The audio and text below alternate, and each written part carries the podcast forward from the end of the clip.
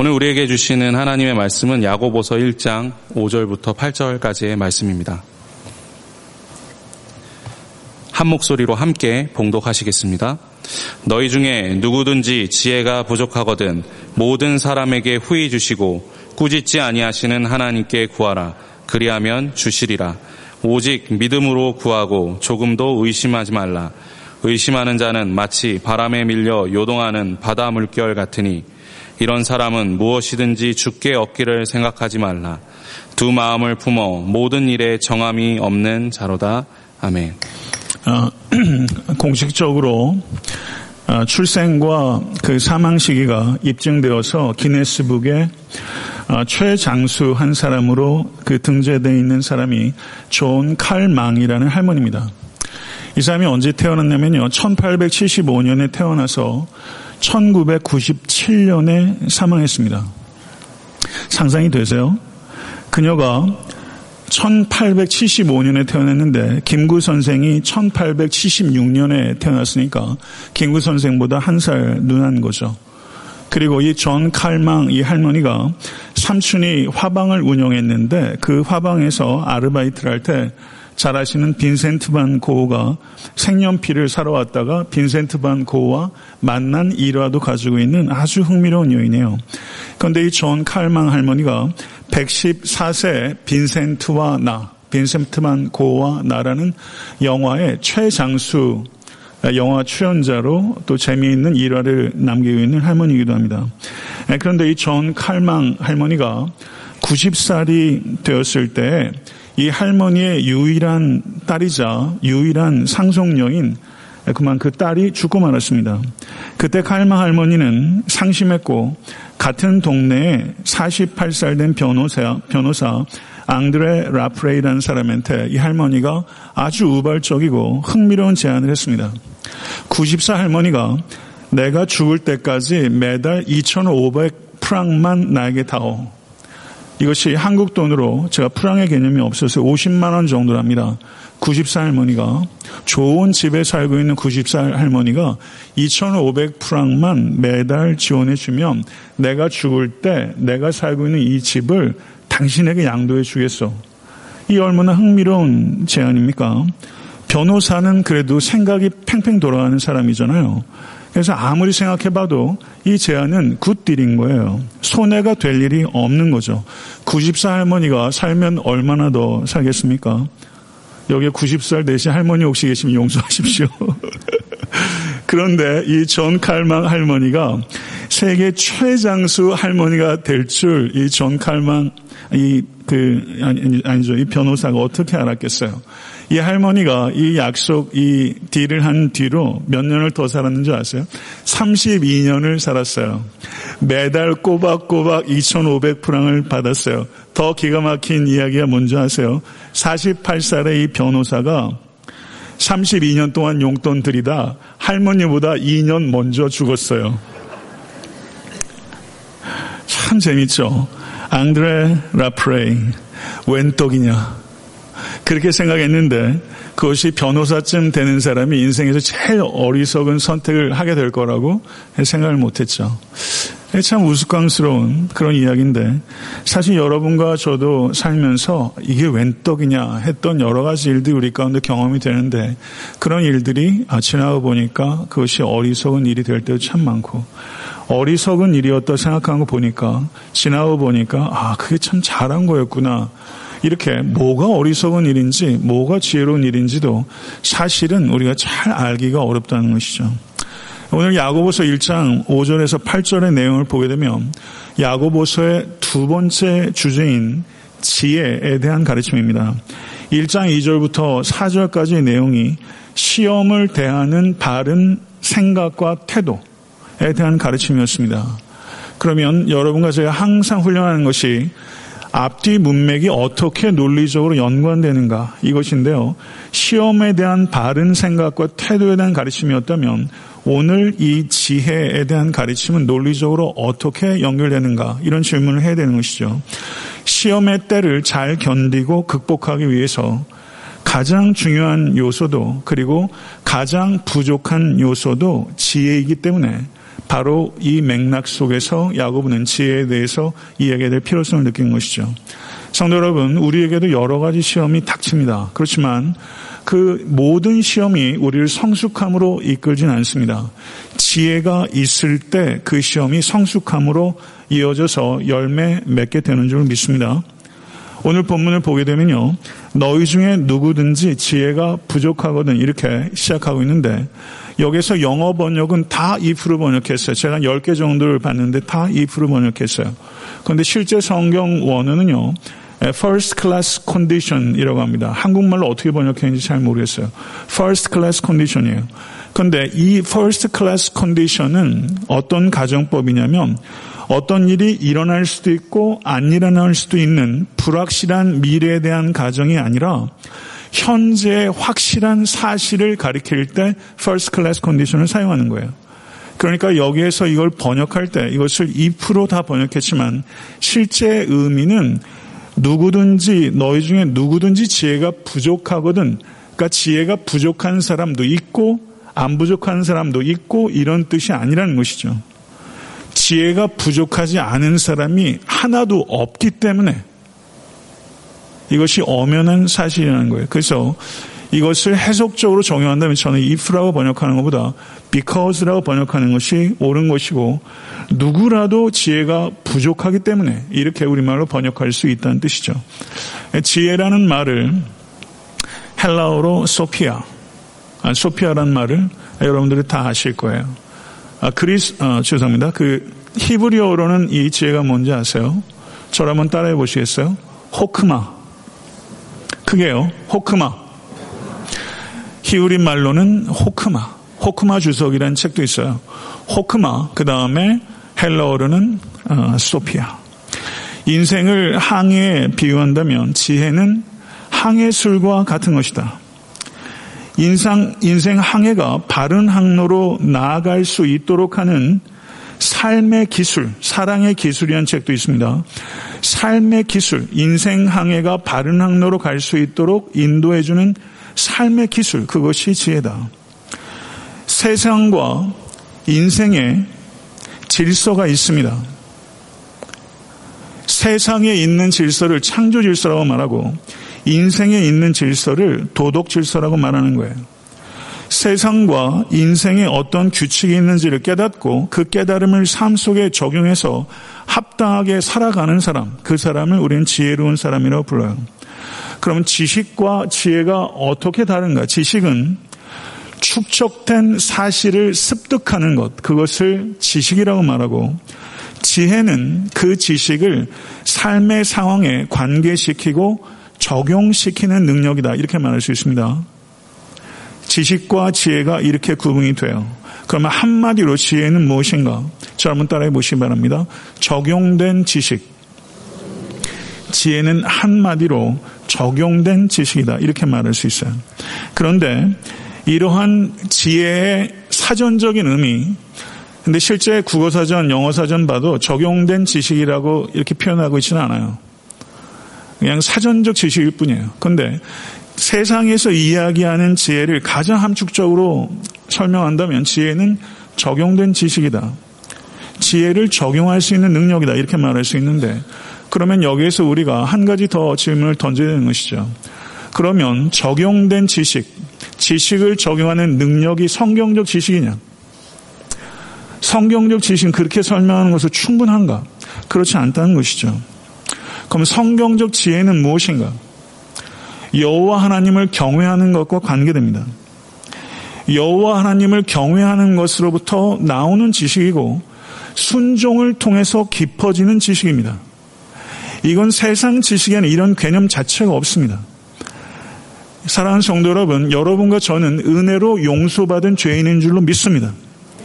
이것을 기억할 때 겸손히 지혜를 구할 수 있고 이것을 잊어버리게 되면 어느 누구도 겸손하게 지혜를 구할 수 없습니다. 나는 용서받은 죄인입니다. 라는 데서 비롯된 겸손한 기도, 그 기도를 드릴 때 지혜의 원천이신 하나님께서 우리에게 지혜를 부어주시는 것입니다. 하나님의 은혜로 여러분과 제가 받은 용서, 우리가 받은 생명, 우리가 받은 소명, 우리가 받은 소망, 이것들을 우리들의 삶의 모든 일상 속에서 대입하며 살아가는 능력. 이것이 지혜입니다. 참된 지혜는 하나님의 뜻에 대한 이해와 순종을 증진시키는 것입니다. 그러나 세상의 지혜, 타종교에도 지혜가 있고 다른 세상 모든 제철학에도 지혜가 있습니다. 지혜가 필라소피예요. 그렇죠. 그 철학이 필라소피예요. 지혜를 사랑하는 학문이에요. 거기에도 지혜가 있어요. 그러나 세상 지혜는요, 난파하는 지혜입니다.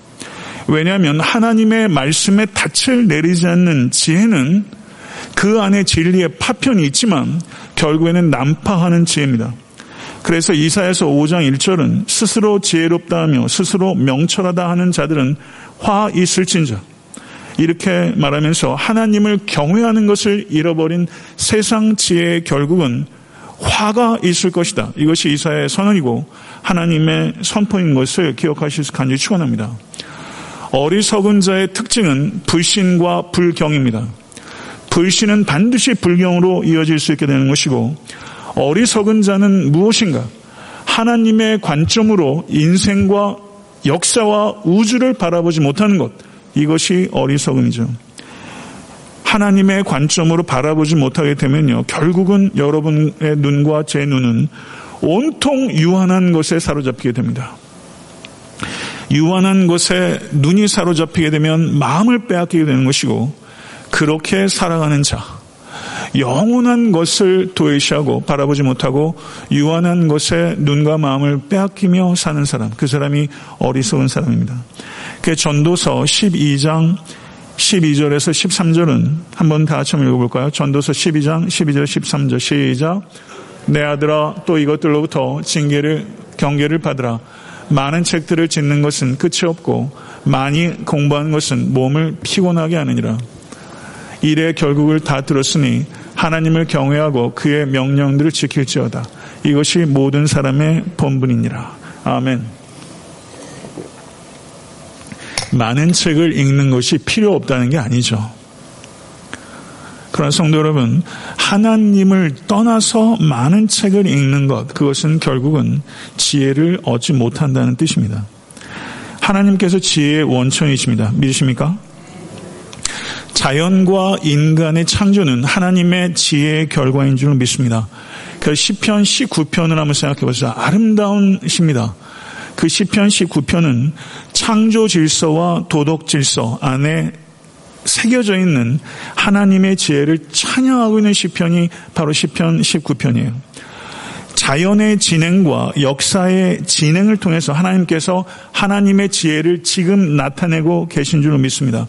그리고 마지막 날에 하나님의 지혜는 악인에게는 형벌을, 의인에게는 합당한 보상을 내리실 것입니다. 믿으십니까? 하나님의 지혜와 인간의 지혜는 다른 것입니다. 왜냐하면 인간의 지혜는 좌절하지만 하나님의 지혜는 결코 좌절되지 않기 때문입니다. 하나님의 지혜는 하나님의 전능하심과 연결되기 때문에 하나님의 지혜는 결코 좌절되지 않습니다. 이것을 성경은 매우 다양한 본문들 속에서 강조하고 있는데 욥기를 보시게 되면 그는 마음이 지혜로우시고 힘이 강하시니 아멘 그를 거슬려 스스로 완악하게 행하고도 형통할 자가 누구냐 영원부터 영원까지 지혜와 능력은 오로지 성삼이 하나님께만 있는 줄로 확신합니다. J.I. 패커가 기록한 그의 명저 하나님을 아는 지식에서 그는 이렇게 아주 명확하게 표현했어요. 경청하시 기 바랍니다. 능력이 없는 지혜는 애초로운 상한 갈대이며 지혜가 없는 능력은 공포의 대상일 뿐이다. 이렇게 말했어요. 능력이 없는 지혜는 애초로운 상한 갈대이며 지혜가 없는 능력은 공포의 대상일 뿐이다.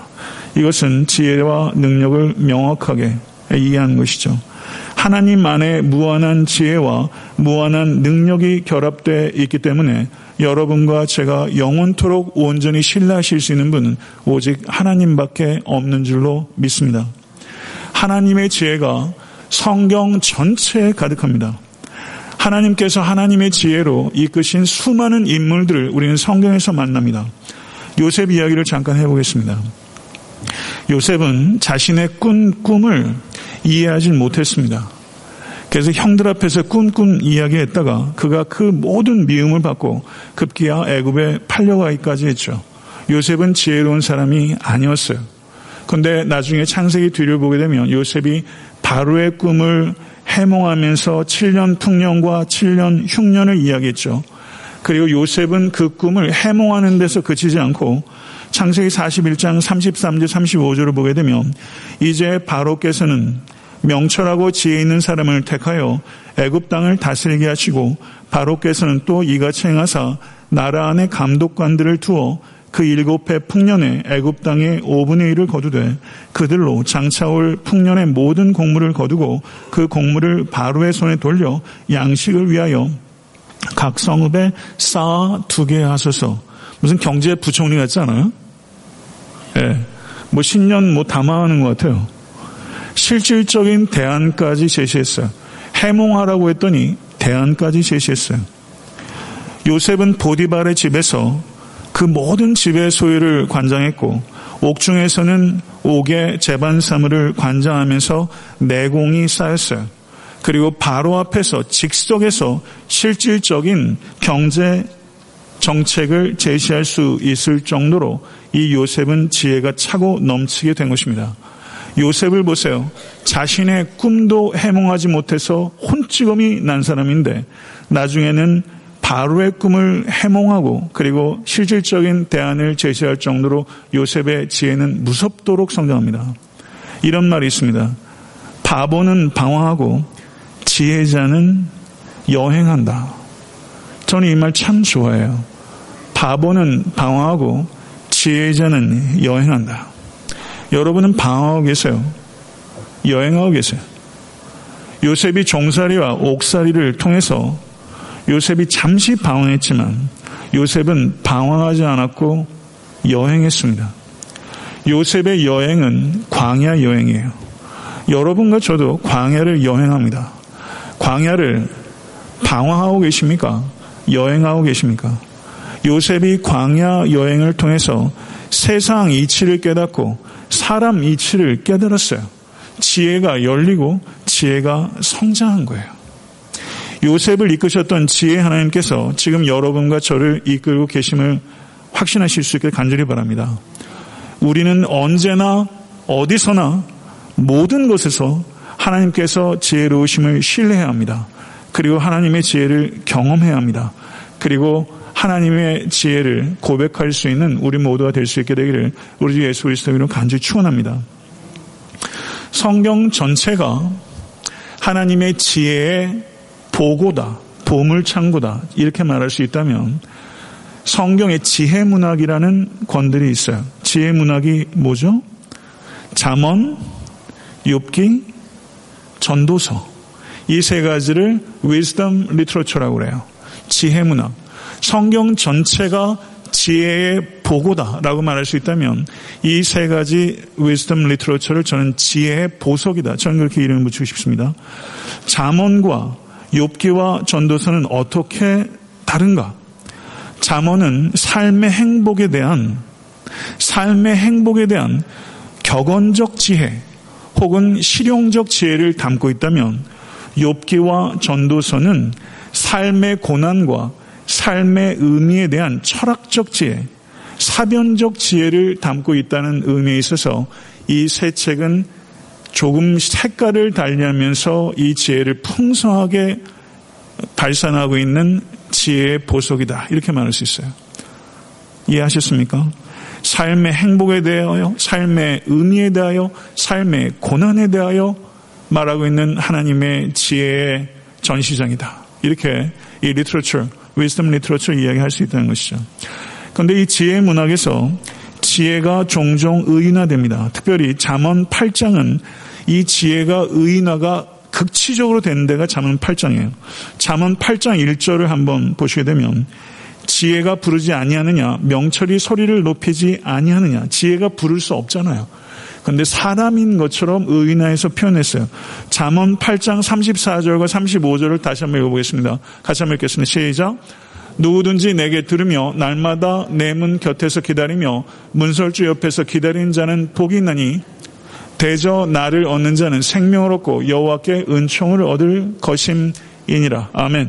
여기서 나는 누구예요? 지혜예요. 지혜가 의인화되어 있어요. 이사야서 11장 1절과 2절을 같이 한번 읽어보겠습니다. 이사야서 11장 1절과 2절 시작. 이새의 줄기에서 한 싹이 나며 그 뿌리에서 한 가지가 나서 결실할 것이요 그의 위에 여호와의 영 곧 지혜와 총명의 영이요 모략과 재능의 영이요 지식과 여호와를 경외하는 영이 강림하시리니 아멘. 이새의 줄기에서 난 싹은 누굽니까? 우리 주 예수 그리스도예요. 하나님의 지혜의 영이신 그리스도의 강림을 예언하고 있는 말씀인 줄 믿습니다. 골로새서 1장 15절에서 17절의 말씀을 한번 읽어볼게요. 골로새서 1장 15절 17절 시작. 그는 보이지 아니하는 하나님의 형상이시요 모든 피조물보다 먼저 나신 이시니 만물이 그에게서 창조되되 하늘과 땅에서 보이는 것들과 보이지 않는 것들과 혹은 왕권들이나 주권들이나 통치자들이나 권세자들이나 만물이 다 그로 말미암고 그를 위하여 창조되었고 또한 그가 만물보다 먼저 계시고 만물이 그 안에 함께 섰느니라. 아멘. 믿으십니까? 잠언에서 의인화되었던 이 지혜, 이 지혜가 예수 그리스도 안에서 이 지혜가 육화된 것입니다. 예수 그리스도 안에서 완전히 육화된 거예요. 그리스도의 삶을 통해서 이 하나님의 지혜가 인격적으로 성취된 것입니다. 그리고 고린도 전서 1장 24절을 보게 되면 고린도 전서 1장 24절 같이 한번 읽겠습니다. 오직 부르심을 받은 자들에게는 유대인이나 헬라인이나 그리스도는 하나님의 능력이요 하나님의 지혜니라. 아멘. 믿으세요? 1장 30절 고린도서 1장 30절 읽겠습니다. 시작. 너희는 하나님으로부터 나서 그리스도 예수 안에 있고 예수는 하나님으로부터 나와서 우리에게 지혜와 의로움과 거룩함과 구원함이 되셨으니 할렐루야 아멘 예수께서 예수는 하나님으로부터 나와서 지혜가 되신 분이다. 예수 그리스도의 십자가의 죽음을 통해서 하나님의 지혜가 극치적으로 성취된 것을 믿으실 수 있게 간절히 축원합니다. 야고보 사도는 이렇게 말해요. 모든 사람에게 후이 주시고 꾸짖지 아니하시는 하나님께 구하라. 5절과 6절을 보세요. 거기에 구하라. 아이테오라는 단어인데요. 이 구하라라는 명령형이 현재 시제입니다. 그러니까 지혜를 구하는 것은 현재적으로 끊임없이 지속적으로 하나님께 구해야 된다는 명령인 줄로 믿습니다. 열왕기상 3장 9절을 보게 되면 이렇게 솔로몬이 이야기를 했어요. 누가 주의 이 많은 백성을 재판할 수 있사오리까? 듣는 마음 종에게 주사 주의 백성을 재판하여 선악을 분별하게 하옵소서. 여기에서 듣는 마음이라고 번역된 이 말은 지혜를 이야기하는 거예요. 지혜를 구했어요. 솔로몬이 지혜롭습니다. 지혜의 대명사예요. 솔로몬이 가장 지혜로운 게 뭔지 아세요? 지혜를 구한 것이 가장 지혜로운 일이었어요. 지혜를 달라고 기도하는 것 자체가 가장 지혜로운 일이라는 것을 기억하신 여러분과 제가 대해서 간절히 바랍니다. 하나님은 주시는 하나님이십니다. 어떻게 주십니까? 후히 주십니다. 하플로스라는 단어인데요. 이 단어가 제가 알기로는 신약 성경에 유일하게 여기 한 번 나와요. 후히 주신다. 그런데 이 후히 주시는 이 하플로스라는 단어의 뜻은 단순한, 단일한 이런 뜻이 있어요. 그러니까 하나님께서 우리에게 주시는 하나님이신데 하나님께서 우리에게 주실 때는 나뉘지 않고 마음이 흔들리지 않는 의지를 가지고 여러분과 저에게 하나님께서 지혜를 주신다는 뜻입니다. 그리고 꾸짖지 않으신다. 이렇게 말씀하셨어요. 이는 이것은 주면서 부끄럽게 하지 않는다는 뜻입니다. 사람은요, 다른 사람들한테 조금 주면서 생색내고 부끄럽게 할 때가 많아요. 그러나 하나님께서는 주시면서 우리들을 부끄럽게 하지 아니하시고 우리에게 주시는 것입니다. 한마디로 말하면 후히 주시고 꾸짖지 아니하시는 하나님은 아무 계산도 주저함도 없이 진실하고 풍성하게 여러분과 저에게 지혜를 부어 주신다고 약속하신 것입니다. 믿으십니까? 성도 여러분, 살아가면서 도무지 이 상황이 이해가 되지 않을 때, 그리고 이 상황에서 내가 어떻게 선택하고 어떻게 처신해야 될지 도무지 방법이 없을 때, 혹시 지금 그런 가운데 계시지 않습니까? 그럴 때 후이 주시고 꾸짖지 아니하시는 하나님께 현재적으로 지속적으로 끊임없이 지혜를 구하고 또 구하십시오. 그것이 지혜인 줄로 믿습니다. 그랬더니 그리하면 주시리라 하나님께서 약속하셨어요. 이 말씀은요. 즉각적으로 누가복음 11장 9절을 연상시킵니다. 구하라 그리하면 너희에게 주실 것이요. 근데 누가복음 11장 뒤에 이어지는 말을 우리가 주의 있게 생각해야 됩니다. 누가복음 11장 13절을 보면 너희가 악할지라도 좋은 것을 자식에게 줄줄 줄 알거든 하물며 너희 하늘 아버지께서 구하는 자에게 성령을 주시지 않겠느냐 이렇게 말했어요. 지혜와 성령이 서로 교차적으로 나타난다는 것입니다. 야고보서에서도 이 지혜와 성령이 언급되고 있어요. 야고보는 이 지혜와 성령을 같은 것으로 이야기하고 있지는 않지만 이 지혜와 성령을 매우 근접하게 설명하고 있고 야고보는 이 지혜를 분배하시는 이가 성령님이라고 우리에게 이야기하고 있는 것입니다. 성도 여러분, 명료하게 말하겠습니다. 하나님께서 지혜의 원천자이시오. 예수 그리스도는 하나님의 지혜의 성취이시오. 성령님께서는 그 지혜를 우리에게 분배하시는 하나님이신 줄로 믿습니다. 잠언 2장 6절은 대저 여호와는 지혜를 주시며 지식과 명철을 그 입에서 내심이며 라고 약속하셨습니다. 우리 주 예수 그리스도께서도 누가복음 21장 15절에 내가 너희의 모든 대적이 능히 대항하거나 변박할 수 없는 구변과 지혜를 너희에게 주리라. 믿으십니까? 우리가 대적과 대항할 수 있는, 승리할 수 있는 구변과 지혜를 우리 주 예수 그리스도, 하나님의 지혜의 성취이신 예수 그리스도께서 우리에게 주시겠다 약속하셨습니다. 그러므로 사랑하는 성도 여러분, 조금도 의심하지 마시고 믿음으로 하나님께 지혜를 간구하십시오. 정육으로 구하는 기도는 응답되지 않을 것입니다. 그렇지만 그의 뜻대로 구하는 기도는 무엇을 구하든지 들으실 줄로 믿습니다. 로마서 4장 19절에서 21절의 말씀은 이렇게 선포합니다. 그가 백세나 되어 자기 몸이 죽은 것 같고 사라의 태가 죽은 것 같음을 알고도 믿음이 약해지지 아니하고 믿음이 없어 하나님의 약속을 의심하지 않고 믿음으로 견고해져서 하나님께 영광을 돌리며 약속하신 그것을 또한 능히 이루실 줄을 확신하였으니 아멘. 성도 여러분, 하나님께서 아브라함에게 후사를 약속하셨을 때 아브라함의 몸도 죽은 것 같았고 사라의 몸도 죽은 것 같았습니다. 그렇지 않습니까? 믿음은 무엇입니까? 현실을 무시하거나 과소평가하는 것이 아니라 현실의 문제를 약속을 통하여 바라보는 것, 그것이 믿음인 줄로 믿습니다. 현실의 문제를 약속을 통해서 바라보는 것. 아브라함도 죽은 것 같고 사라도 죽은 것 같은 이중적 문제가 있었기 때문에 아이를 낳는다는 것은 불가능한 현실입니다. 그렇지만 불가능한 현실을 약속을 통해서 바라보는 것, 그것이 믿음이고 하나님께서는 이것을 의롭다 인정해 주신 것입니다. 믿음은 하나님의 능력과 하나님의 사랑에 대한 확신입니다. 하나님은 능력이 있으셔서 약속을 지키실 수 있고 사랑이 있으셔서 약속을 지키려고 하십니다. 믿음은 하나님께서 내 소원은 반드시 들어주실 거야. 라는 자기 확신, 자기 최면이 아닙니다. 믿음은 내 소원을 들어주실 거라는 확신이 아니라 약속을 성취하시는 하나님이 어떤 분이신지에 대한 확신인 줄 믿습니다. 하나님은 무한하신 능력과 무한하신 사랑으로 그리고 무한하신 지혜로 여러분과 저의 삶을 이끌고 계심을 믿으실 수 간절히 축원합니다.